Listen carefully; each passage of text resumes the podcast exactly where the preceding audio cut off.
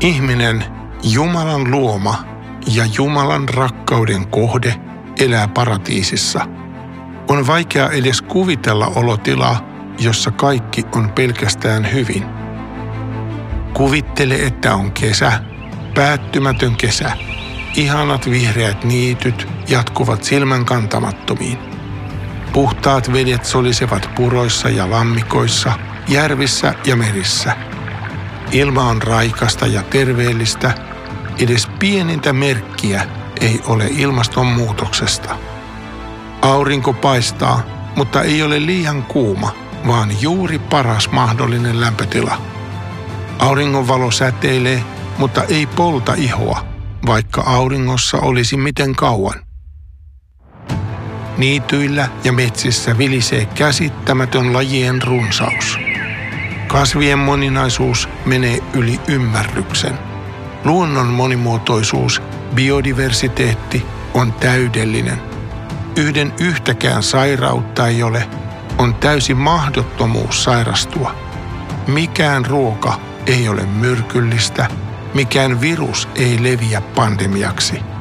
Yksikään eläin ei ole vaaraksi ihmiselle eikä toisille eläimille.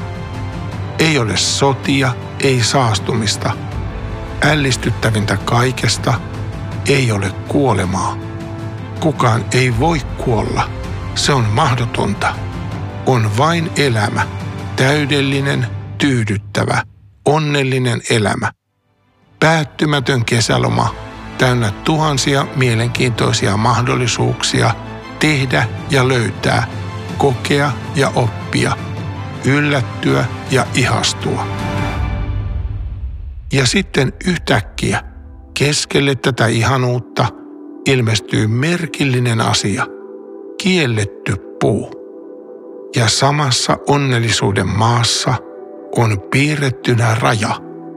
Kaikki on luvallista, mikään ei ole kiellettyä, paitsi.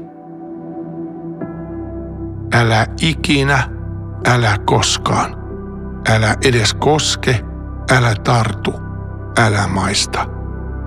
Sillä jos sinä siitä syöt, on sinun kuolemalla kuoltava. Kauhea uhkaus, mutta miksi? Miksi sellainen puu piti istuttaa, jos se oli niin vaarallinen? Eikö olisi ollut parempi jättää se kokonaan istuttamatta? Tai jos se oli pakko istuttaa, eikö sitä olisi voinut istuttaa huitsin Nevadaan?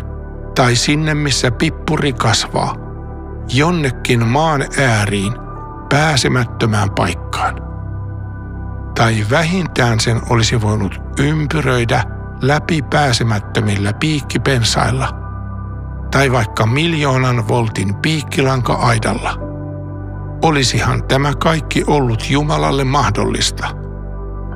Mutta ei, keskelle, kaiken keskelle, näkyville. Ei aitaa, ei vallihautaa, ei näkösuojaa. Eikä Jumala istuta vain yhtä merkillistä puuta, vaan myös toisen – vastakohdan vaaralliselle puulle. Paratiisin keskelle hän kasvatti kaksi puuta, elämän puun sekä hyvän ja pahan tiedon puun. Ja ihminen menee nyt jälkimmäisen kielletyn puun äärelle ja kuulee uuden äänen. Ääni puhuu hunajaisesti ja siinä on suunnaton lumovoima. Mikä on tuo uusi ääni, joka kysyy yllättäviä asioita?